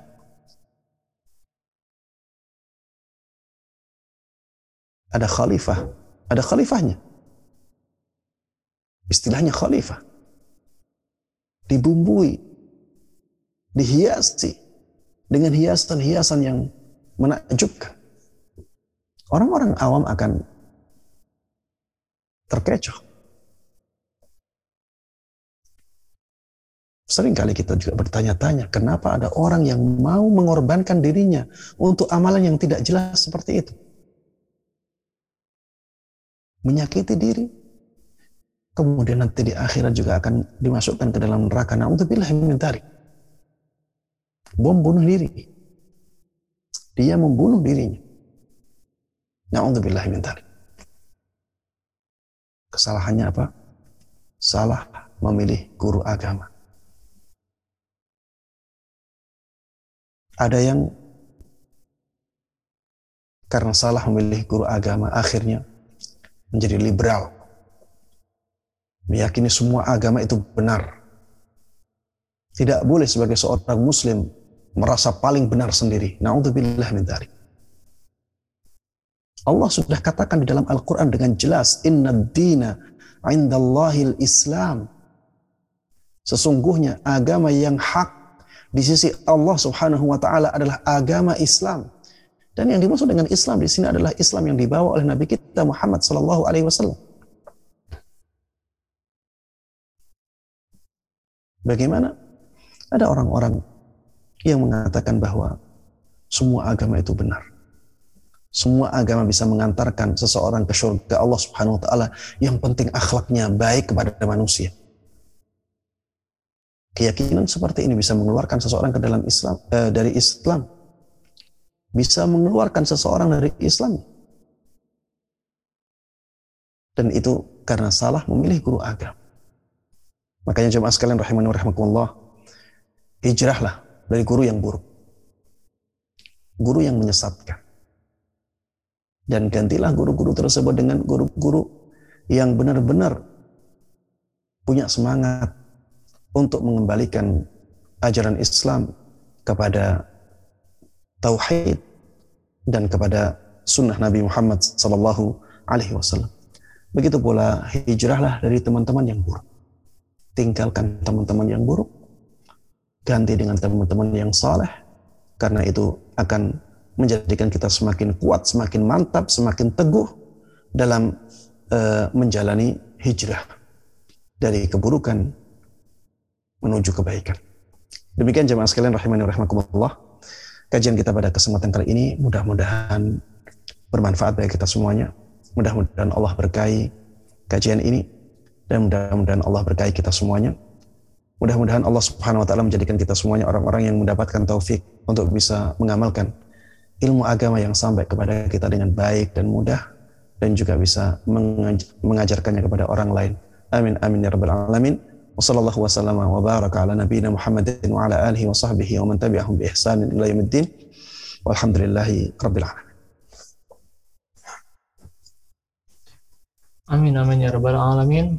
Jazakumullah khairan Ustadz atas pemaparan, pemaparan materi yang sangat menarik dan bermanfaat. Uh, kita lanjutkan ke sesi tanya jawab ke pertanyaan. Insya Allah akan uh, kami bacakan. Ini ada yang sudah uh, raise hand. Uh, saya persilahkan yang raise hand bertanya langsung. Silakan Pak Effendi. Assalamualaikum warahmatullahi wabarakatuh, Ustaz. Waalaikumsalam warahmatullahi wabarakatuh. Ya. Mau tanya Ustaz, untuk uh, tauhidnya saudara-saudara kita yang muslim yang kadang-kadang ada kajian sunnah juga membubarkan terus justru gereja dijaga itu gimana Ustaz dengan tauhidnya? Itu termasuk uh, keluar bisa mengeluarkan dari Islam atau gimana Ustaz? itu. Assalamualaikum iya. warahmatullahi wabarakatuh. Iya. Ini uh, pembahasan tentang fonis ya tentang fonis takfir vonis kafir untuk orang lain. Ini pembahasan yang sangat uh, berat ya. Uh, kita tidak masuk ke pembahasan itu. Kita tidak masuk ke pembahasan itu. Kita pembahasan kita adalah apabila ada orang yang demikian, maka dia akan menjadi kufur. Ya, dia akan keluar dari keislaman. itu yang sedang kita bahas. Kita bahas secara umum. Adapun si fulan apakah kafir, maka wallahu a'lam. Allah yang nantinya akan menghukumi itu. Ya. Tapi kita di sini eh, sedang membicarakan bahaya amalan itu. Kita di sini sedang membicarakan bahaya amalan tersebut. Amalan yang bisa menjadikan seseorang keluar dari Islam itu harus kita waspadai harus kita jauhi sejauh-jauhnya. Tapi untuk memfonis seseorang dia kafir karena amalan itu, maka kita harus sangat berhati-hati. Ya, jangan masuk ke sana. Kalau kita orang awam, ya, itu bukan ranah kita. Itu bukan ranah kita. Tapi yang jelas dia nantinya akan mempertanggungjawabkan amalan tersebut di hadapan Allah Subhanahu wa taala. Nantinya Allah Subhanahu wa taala eh, akan tahu ya apa yang ada di dalam hatinya. Kita di sini hanya menjelaskan tentang hukum amalan tersebut secara umum, siapa pun pelakunya. Tapi untuk diterapkan kepada fulan, kepada person tertentu, maka ini bukan ranah kita, ya. Ini ranah para ulama, ini ranah seorang hakim, ya. Adapun kita ya sebagai orang yang eh, tidak punya kapasitas untuk ke sana, maka jangan sampai kita bermudah-mudahan untuk membahas masalah masalah itu. Kita hanya katakan sebagaimana dikatakan di dalam nas ya. Misalnya dikatakan wa man lam yahkum bima anzalallah faulaika humul kafirun. Barang siapa yang tidak berhukum dengan uh, hukum Allah Subhanahu wa taala, maka mereka orang-orang yang kafir. Ya. Ini secara umum amalan seperti itu. Apakah setiap orang yang berhukum dengan selain hukum Allah menjadi kafir? Kita di sini harus berhati-hati. Siapa kita? Kita harus tahu, ya kapasitas kita sebagai apa? Kita orang awam, kita seorang alim, kita seorang hakim atau kita seorang rakyat jelata. Di sini kita harus tahu diri, ya. Karena untuk menghukumi person tertentu telah jatuh ke dalam kekufuran, ini kita harus tahu syarat-syaratnya apakah sudah terpenuhi. Kemudian penghalang-penghalangnya apakah uh, tidak ada? Ya kadang ya ada penghalang kita tidak tahu keadaan dia. Kadang syaratnya tidak terpenuhi, kita juga tidak tahu. Tapi yang jelas amalan tersebut kita sudah tahu amalan itu bisa menjadikan seseorang keluar dari Islamnya. Sehingga di sini eh, pembahasan kita adalah agar kita benar-benar takut dari amalan yang seperti itu. Tapi untuk memfonis kita stop dulu ya. Itu bukan ranah kita dan kesalahan di sana akan sangat uh, uh, membinasakan kita bahaya yang sangat besar. Maka lebih baik kita tidak masuk ke sana eh, selama memang kita tidak punya kapasitas untuk untuk itu. Adapun misalnya menjaga gereja ya, menjaga gereja. Saya di sini sedang menjelaskan perbuatan ya, tidak menjelaskan person tertentu. Menjaga gereja ya, sebenarnya sudah ada aparat yang ditugaskan oleh negara untuk menjaga. Ya. Maka ya seharusnya yang seperti ini ditingkatkan. Dan ini perbuatan kemaksiatan. Ya, ini perbuatan kemaksiatan yang pertama karena itu bukan eh, bukan kapasitas mereka. Ya, mereka bukan penjaga gereja. Mereka bukan penjaga gereja. Penjaga gereja sudah ada ya, aparat kepolisian, eh, aparat eh, tentara, TNI mungkin bisa ditugaskan di sana. Dari negara itu sudah cukup dan aparat kepolisian dan eh, TNI ketika diminta untuk jaga gereja, tidak ada masalah mereka menjaga gereja. Ustadz, ini kok rakyat biasa dikatakan maksiat, kok pemerintah yang TNI, polisi tidak dikatakan maksiat? Iya benar, karena mereka menjalankan tugas yang diwajibkan oleh pemerintah. Kemudian itu juga untuk menjaga keamanan kaum muslimin. Kalau jaga di gereja, eh, gereja dijaga oleh mereka para tentara, maka akan aman. Ketika gereja aman, kaum muslimin juga akan aman. Tapi kalau gereja tidak aman, akhirnya kaum muslimin diserang oleh orang-orang yang beribadah di gereja tersebut, maka kaum muslimin akan ada yang celaka juga. Sehingga eh, para polisi, para tentara yang menjaga gereja karena diperintahkan oleh Eh, pemerintah jangan merasa itu perbuatan dosa. Ya, itu bukan perbuatan dosa. Kenapa? Karena tujuannya adalah untuk menjaga keamanan negara ini. Untuk menjaga keamanan negara ini. Dan apabila negara ini aman, kaum muslimin yang di dalamnya juga akan aman, ya. Dan itu tujuan yang yang baik. Kalau tempat-tempat ibadah seperti itu tidak aman, bisa jadi nanti masjid juga dijadikan oleh musuh-musuh Islam sebagai sesuatu tempat yang tidak aman, maka akan terjadi uh, kekisruhan yang sangat besar dan itu akan menjadikan uh, kaum muslimin mendapatkan mudarat yang besar. Adapun rakyat biasa, ya maka itu bukan tugas mereka. Itu bukan tugas mereka dan negara juga tidak menugasi mereka untuk menjaga uh, gereja tersebut. Ya wallahu a'lam. Uh, kemudian yang kedua membubarkan kajian. Ya ini jelas ya suatu kezaliman.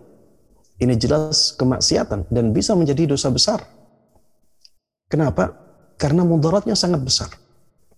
Ya, mudaratnya sangat besar dan yang rugi mereka sendiri. Agama Allah tidak akan hilang oleh perbuatan tersebut. Agama Allah yang hak akan tetap kuat apa pun yang mereka lakukan. Karena Allah Subhanahu wa taala akan punya banyak jalan dan nama mereka yang akan tercoreng.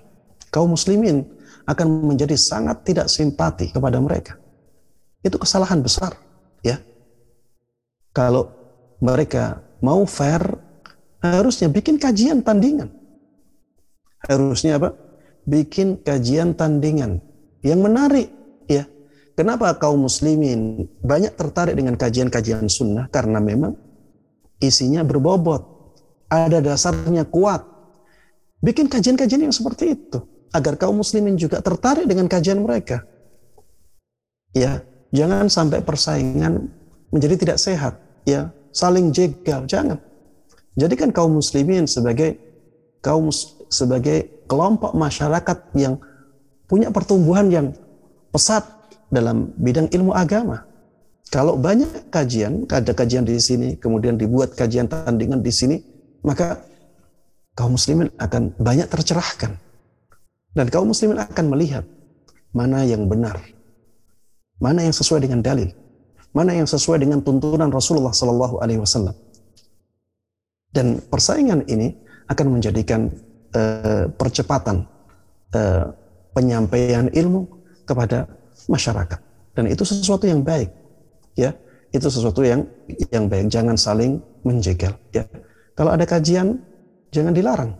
Tapi bikin kajian tandingan mungkin bisa dibuat eh, lebih menarik dengan banyak hadiah atau dengan yang lainnya. Ya, karena kita semuanya sebagai penduduk eh, NKRI, Negara Kesatuan Republik Indonesia, kita punya hak untuk menyampaikan apa yang eh, ada dalam eh, syariat Islam sebagaimana mereka juga demikian. Jangan sampai malah saling menjegal karena nantinya yang akan diuntungkan siapa? Orang-orang yang di luar Islam. Yang akan diuntungkan orang-orang yang di luar Islam. Bahkan mungkin saja orang-orang yang di luar Islam itu mengkondisikan seperti itu agar kaum muslimin saling saling bertengkar. Padahal ya yang seperti itu sebenarnya bisa di, dihindari dengan cara tadi ya. Kita bersaing dengan persaingan yang sehat, persaingan yang jujur, persaingan yang adil agar uh, semuanya bisa berkembang agar semuanya bisa berkembang dan masyarakat bisa memilih ya wallahu taala alam Keren Ustaz, jazakallah khairan atas jawabannya. Uh, saya kembali ke kolom chat membacakan pertanyaan yang berkesesuaian dengan tema. Assalamualaikum, semoga Ustaz selalu dalam lindungan Allah Azza wa Jalla. Ustaz, Bisakah salah seorang memberikan syafaat kepada seluruh keluarganya, baik kedua orang tuanya, anak-anak dan cucunya maupun kakak adik agar bisa dimasukkan ke dalam surga bersama dan berharap berkumpul di surga firdausnya. Allah Azza wa Jalla. Jazakallah khairan. Ya, bisa juga ya itu terjadi. Bisa juga itu terjadi. Bahkan di dalam Al-Quran disebutkan di surat At-Tur. Walladzina amanu wattaba'athum alhaqna bihim dzurriyyatahum wama alatnahum min amalihim min syai' walladzina aman orang-orang yang beriman. wattaba'athum dzurriyyatuhum biiman dan anak keturunan mereka mengikuti dia dalam keimanannya. alhaqnahum alhaqna bihim dzurriyyatahum kami akan kumpulkan alhaqna bihim dzurriyyatahum. Ya, kami akan kumpulkan mereka dengan anak keturunan mereka. Wa ma alatnahum min amalihim min syai.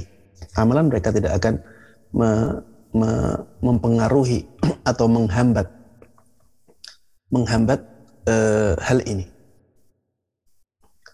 Jadi ketika misalnya satu keluarga ya beriman semuanya, satu keluarga misalnya beriman semuanya ada misalnya anaknya, salah satu dari anaknya yang diberikan taufik oleh Allah Subhanahu wa taala mendapatkan derajat yang sangat tinggi di surga, maka anak ini akan menjadikan keluarga yang lain diangkat oleh Allah Subhanahu wa taala. Itu makna dari ayat itu. Walladzina amanu wattaba'athum dzurriyyatuhum biiman alhaqna bihim dzurriyyatahum. Orang yang beriman dan keturunannya mengikuti dia dalam keimanannya, aku kami akan kumpulkan mereka bersama keturunannya tersebut. Eh, kami akan kumpulkan keturunan tersebut bersama mereka. Kami akan kumpulkan keturunan tersebut bersama bersama mereka. Dan ini termasuk di antara kesempurnaan nikmat surga. Kalau misalnya kita sekeluarga berkumpul, ya itu nikmatnya terasa sekali. Berbeda kalau misalnya sebenarnya keluarganya 10 yang berkumpul di satu tempat hanya lima. Ada yang kurang di sana.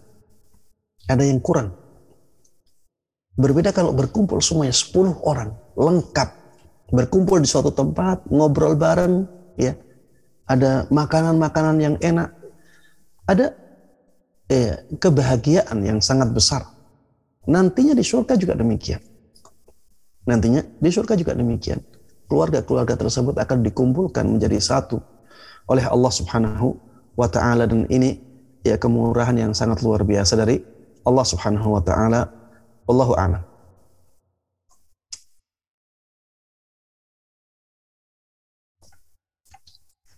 Syukran jazakallah khairan Ustaz uh, atas jawabannya. Uh, saya kembali lagi ke yang raise hand. Saya persilahkan untuk uh, Ismail Kurnia untuk bertanya langsung. Silakan. Assalamualaikum warahmatullahi wabarakatuh.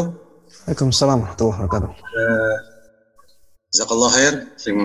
Uh, semoga Ustadz dalam lindungan Allah Subhanahu wa taala dan kita kaum muslimin akan berkumpul di surga Firdaus nanti. Hmm. Uh, Ustadz tadi uh, izin bertanya terkait tadi materi kan lebih banyak ke kenikmatan surga di akhirat nanti ya Ustadz ya. Uh, untuk di dunia sendiri, nah untuk di dunia sendiri, eh, kira-kira di dalam syariat itu parameter apa sih yang bisa dikatakan sebagai kita anggap sebagai surga dunia gitu ya, yang memang menurut syariat? Itu mungkin yang pertama, uh, yang kedua dengan kondisi kita sekarang di zaman sebelum sebelum eh, bukan, enggak, enggak, enggak. enggak, enggak. Uh, yang dimaksud uh, yang tadi yang maksud pertanyaannya kenikmatan yang dibolehkan di dalam Islam gitu ya. Surga dunia maksudnya kenikmatan dunia yang dibolehkan oleh Islam gitu.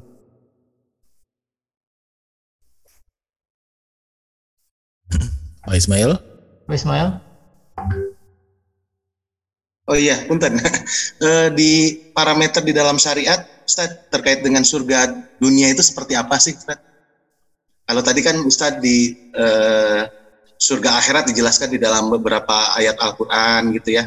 Ada bidadari, ada segala macam gitu. Nah, kalau di dalam uh, kehidupan kita, bisa nggak kita lihat contohnya keluarga ini adalah keluarga yang uh, seperti di uh, ke, apa namanya itu surga dunia gitu. Kira-kira begitu. Iya, maksud uh, yang saya tangkap adalah apakah ada kenikmatan-kenikmatan di dunia hmm. yang bisa dirasakan oleh manusia uh, dan itu merupakan uh, kenikmatan yang dibolehkan, yang dihalalkan oleh Allah Subhanahu wa taala. Yang saya tangkap seperti itu ya. Nah, nah, uh, ya banyak ya. Uh, tapi jangan di jangan disamakan antara nikmat dunia dengan nikmat akhirat. Tidak ada bandingannya sama sekali. Tidak ada bandingannya sama sekali ya. Bahkan eh, sahabat Ibnu Abbas ya ketika menjelaskan tentang nama-nama eh, nikmat yang ada di eh, surga beliau mengatakan itu hanya nama-nama saja. Ya itu hanya nama-nama saja. Hakikatnya jauh berbeda. Ya misalnya di di surga nanti ada pohon kurma disebutkan fihi mafakihatun wa nakhlun wa rumman. Di dalam surga itu ada fakihah, ada buah-buahan. Ada nakhl. Nakhl itu pohon kurma. Ada rumman. Rumman itu delima. Yang ada di bayangan kita ketika mendengar atau ketika eh, membaca ayat ini yang terbayang di kita adalah bayangan-bayangan yang pernah kita lihat ya. Yang pernah kita lihat. Kurma pernah kita lihat. Delima pernah kita lihat. Buah-buahan pernah kita lihat. Tapi itu semuanya ya hanyalah nama-nama. Hakikatnya jauh berbeda ya. Hakikatnya jauh berbeda. Begitu pula dengan penjelasan-penjelasan yang lain. Makanya kan eh, eh, Allah Subhanahu wa taala dalam hadis qudsi tadi mengatakan wala khatara ala qalbi bashar. Tidak pernah dibayangkan oleh hati manusia. Tidak pernah dibayangkan oleh hati manusia. Sehingga yang ada di dalam Al-Quran, yang ada dalam hadis berupa nikmat-nikmat surga, yaitu hanya hanyalah nama untuk me memberikan pemahaman eh, sebagian dari nikmat itu. Untuk kesempurnaan nikmat itu, maka itu tidak bisa dibayangkan oleh hati hati manusia. eh, ini poin tentang jangan sampai kita bandingkan antara nikmat dunia dengan nikmat akhirat. Nikmat dunia hanya untuk memahami secuil dari nikmat akhirat ya kemudian eh, kenikmatan yang dibolehkan di dalam Islam banyak ya seperti misalnya eh, bersenang-senang dengan istri ya ketika istrinya salihah ya eh, suaminya saleh kemudian bersenang-senang dengan eh, yang dihalalkan oleh Allah Subhanahu wa taala itu bagian dari surga dunia. Kemudian ketika ada orang kaya, ya dia menggunakan hartanya untuk kebaikan, ya. Dia mencari hartanya juga dari yang baik, ya, hartanya melimpah dan eh, hartanya berkah. Ya, dia mau apa saja bisa dia eh, lakukan. Karena memang hartanya melimpah dan tapi dia tidak mau melakukan kecuali yang sesuai dengan syariat Islam. Eh, ini ada kebahagiaan dari harta dan kebahagiaan yang dihalalkan oleh Allah Subhanahu wa taala. Kemudian e, berkumpul bersama keluarga di hari raya misalnya ya.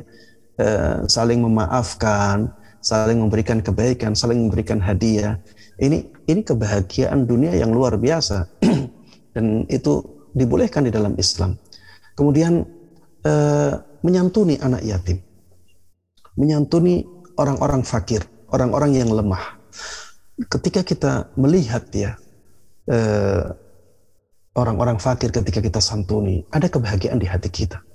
Ya, ada kebahagiaan yang luar biasa di hati kita. Makanya di zaman ini ya banyak viral video-video tentang eh, pemberian bantuan kepada eh, orang-orang yang tidak mampu.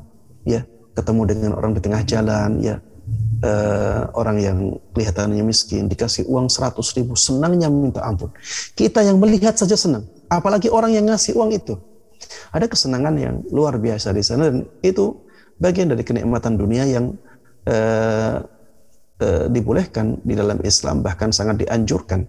Begitu pula ketika kita bermunajat kepada Allah Subhanahu wa taala di akhir malam ya ketika sendirian kita sholat, kita bermunajat, benar-benar merasa dekat dengan Allah Subhanahu wa taala, kita mengadu kepada Allah, ada kebahagiaan di sana. Ya, ada kebahagiaan yang luar biasa di sana dan itu bagian dari nikmat surga. Kemudian ketika membaca Al-Qur'an, ya. Kalau misalnya ya kita sudah dijauhkan dari musik ya. Kita dijauhkan dari musik. Kemudian kita selalu mendengarkan Al-Qur'an. Kita akan merasakan lezatnya bacaan Al-Qur'an kita akan merasakan lezatnya bacaan Al-Quran. Ketika kita membaca Al-Quran sendiri, kita juga akan merasakan betapa uh, renyahnya Al-Quran itu dirasakan oleh jiwa kita. Itu ya kebahagiaan yang yang ada di dunia, tapi tidak semua orang bisa merasakannya. Ladzatul iman, kelezatan iman itu juga kebahagiaan, eh, kenikmatan yang yang yang ada di dunia yang bisa kita rasakan. Ketika kita ketemu dengan teman seperjuangan dalam dakwah, teman seperjuangan dalam kebaikan, itu ada kebahagiaan di sana. Ya. Bahkan bisa jadi kebahagiaannya melebihi kebahagiaan kita ketemu dengan keluarga kita sendiri, ketemu dengan adik kita, ketemu dengan anak kita. Karena kita ketemu dengan teman seperjuangan dalam kebaikan. Ya itu itu termasuk ya, termasuk dari kebahagiaan, kenikmatan yang ada di dunia yang ya, dibolehkan di dalam Islam ya. Kenikmatan eh, memanfaatkan dunia untuk kebaikan ya. Memakai perhiasan memakai pakaian yang bagus untuk kebaikan-kebaikan ya. Ini juga termasuk kenikmatan dunia yang bisa kita rasakan eh, dan dibolehkan di dalam di dalam Islam. Wallahu taala alam. Jazakallah khair, Ustaz. jazakum khair Syukur Yang ke- jazakallah khairan Ustaz. Yang kedua mungkin Jazakumullah. boleh, Ustaz. silahkan tanya moderator boleh nggak Berhubungan dengan tema nggak nih? Iya, iya, masih. Insya Allah. Ya, Eh, Ya, singkat terkait saja ya. dengan ya terkait dengan eh, istiqomah ini Ustaz kan dari tadi beberapa eh, nasihat Ustaz untuk usaha-usahanya nih dan saat ini kan memang zamannya zaman yang luar biasa eh, complicated ya Ustaz jadi mendapatkan hidayah kemudian juga dengan usaha-usahanya. Kadang-kadang kan kita melihat ada dosa-dosa kecil dari sisi pandangan mata pendengaran kita gitu kan. Usaha mungkin kadang-kadang usaha kita ini ya bisa dibilang sedikit-sedikit ada ribanya gitu walaupun nggak nggak terlihat gitu kan. Nah ini kan menjadi dosa-dosa yang kecil yang bisa jadi menjadi akumulatif nih Ustaz. Ya. Eh, sehingga itu tidak dirasakan oleh kita tapi ya kita berusaha terus gitu ya. Ya mudah-mudahan eh, ada ya mudah-mudahan Allah memberikan hidayah kepada kita semua sih Ustaz insya Allah. Eh, nah apa sih eh, kira-kira nih Ustaz dari sisi mana nih? Karena eh, contoh lah eh, kita eh, bekerja kadang-kadang ada obrolan berbohongnya sedikit ada janji-janji palsu gitu ya. Ya sedikit-sedikit kalau kita sebagai seorang pengusaha gitu ya. Ada ada janji-janji gitu kan.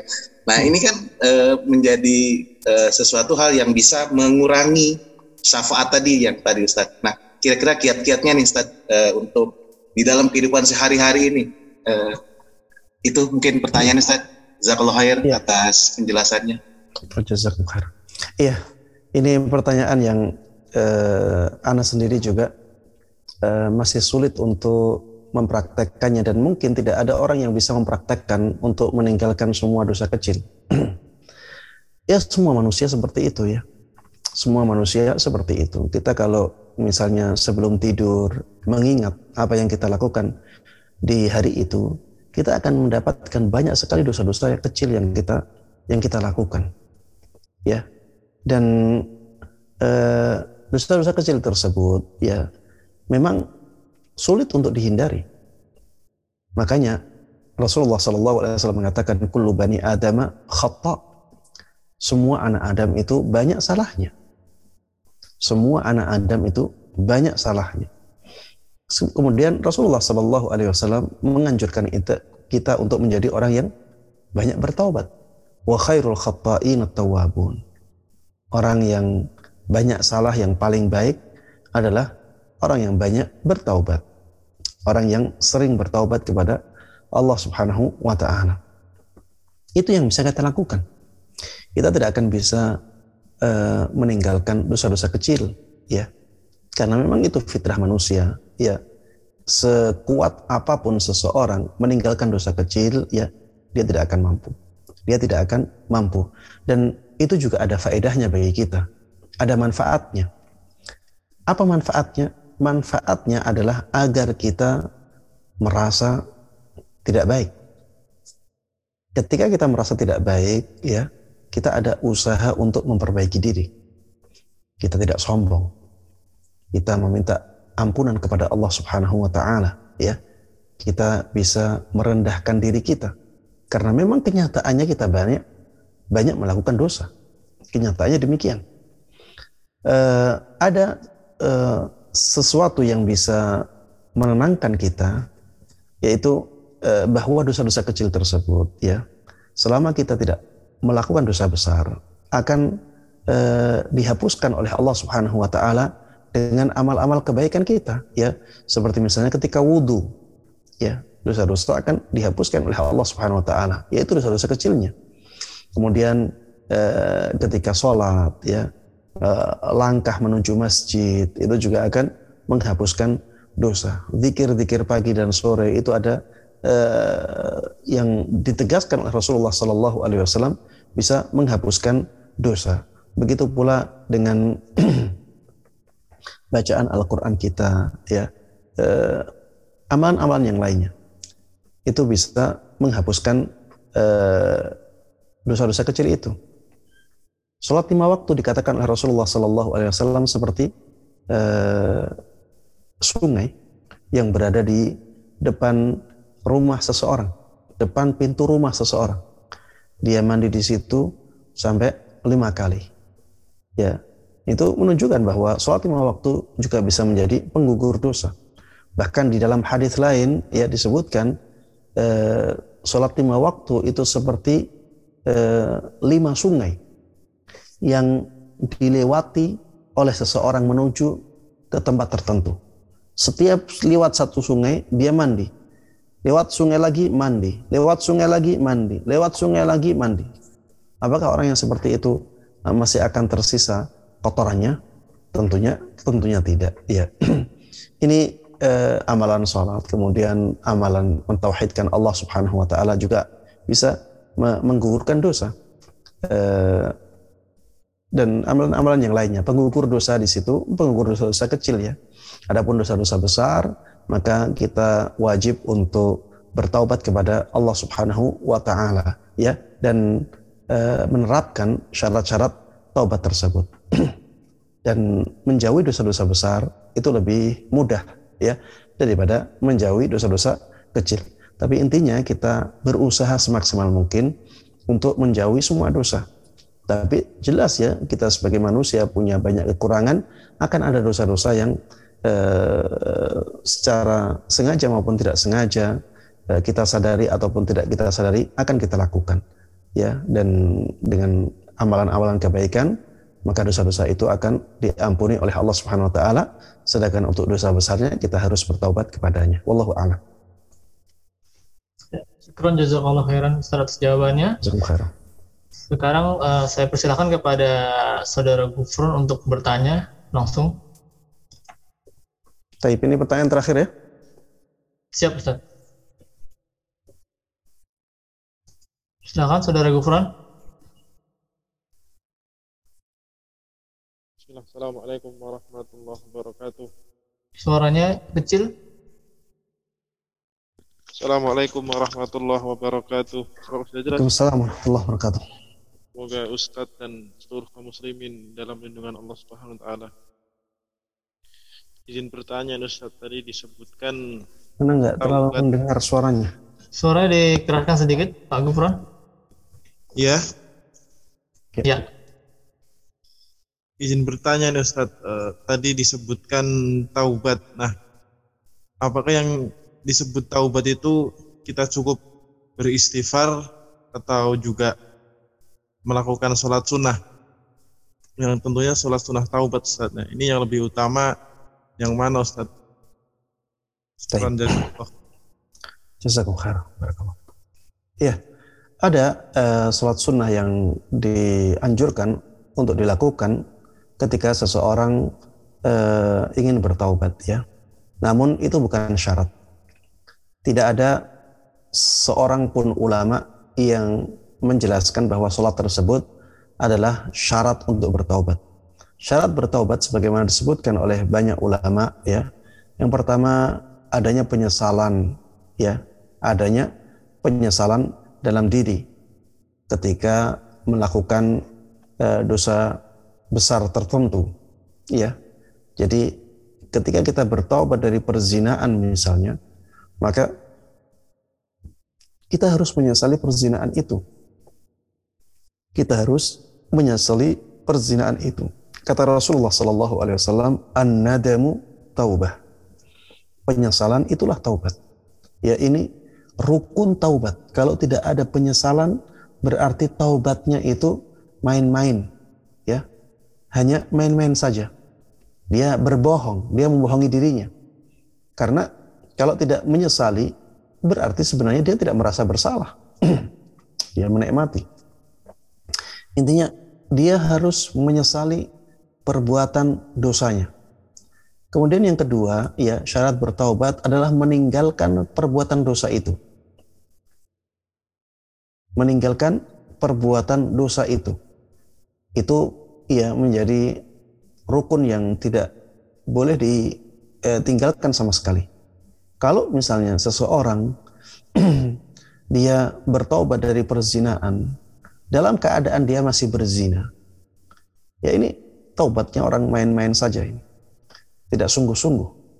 Harusnya kalau dia bersungguh-sungguh dari taubatnya melakukan perzinaan harusnya dia langsung tinggalkan. Baik, syarat yang ketiga tidak eh, tekad untuk tidak mengulangi lagi, ya. Syarat yang ketiga harus ada tekad untuk tidak mengulangi dosa itu lagi. Kalau dari perzinaan ya harus ada tekad yang kuat untuk tidak melakukan perzinaan lagi. Ini tiga syarat inilah yang disebutkan oleh para ulama ya dalam masalah taubat. Sehingga sholat itu memang ada hadisnya ya disyariatkan, tapi itu bukan merupakan syarat. Sholat yang sholat eh, sholat sunnah dua rakaat setelah wudhu dan eh, tidak ada ketentuan-ketentuan khusus dalam sholat itu. Ya bebas, misalnya baca suratnya juga bebas, tidak ada ketentuan khusus. Mau yang dibaca apa saja, ya silahkan. Ya seperti sholat sunnah biasa. eh, yang syarat yang ketiga tadi, yaitu tekad untuk tidak melakukannya lagi di masa yang akan datang. Ini kadang-kadang seseorang terjatuh lagi dalam dosa yang sama. Zina lagi ternyata. Tapi ketika taubat di zaman itu, di sebelumnya, di taubat sebelumnya, dia sudah punya tekad yang kuat untuk tidak melakukan perzinaan lagi. Bagaimana kalau dia terjatuh ke dalam perzinaan lagi? Dan para ulama mengatakan tidak ada syarat harus tidak melakukan dosa yang sama lagi harus tidak melakukan dosa yang sama lagi. Tidak ada syarat ini dalam taubat. Yang ada adalah harus ada tekad untuk tidak mengulanginya lagi di masa yang akan datang. Makanya kan sampai Imam Nawawi rahimahullah taala tadi mengatakan apabila ada orang melakukan dosa, kemudian dia bertobat, berdosa lagi, bertobat lagi, berdosa lagi, bertobat lagi, sampai terulang seribu kali, tobatnya diterima oleh Allah Subhanahu wa taala. Maksiat yang kedua tidak membatalkan taubat yang pertama. Begitu pula ketika yang kedua dia taubati dengan tiga syarat tadi, penyesalan, meninggalkan maksiatnya, meninggalkan dosa besarnya, kemudian punya tekad untuk tidak mengulanginya lagi di masa yang akan datang, taubatnya diterima ketika itu. Ternyata dia mengulangi lagi untuk yang ketiga kali, yang ketiga kali ini tidak membatalkan taubat yang pertama, tidak membatalkan juga taubat yang kedua. Taubat yang pertama dan yang kedua sudah dinilai oleh Allah Subhanahu wa taala, dicatat oleh Allah Subhanahu wa taala sebagai amal kebaikan. Dosa yang ketiga membutuhkan taubat baru lagi dan dia harus menerapkan syarat-syarat taubat apabila ingin taubatnya diterima oleh Allah Subhanahu wa taala, ya. E, itu Allah taala alam. Terima kasih Ustadz uh, uh, atas uh, seluruh materi dan uh, sesi tanya jawab yang sangat menarik. Ini sebenarnya masih banyak pertanyaan yang belum dibacakan ya, bahkan yang berhubungan dengan tema. Namun sepertinya uh, kita harus uh, sudah menyudahi uh, kajian ini. Baik Ustadz, ada kesimpulan dari Ustadz?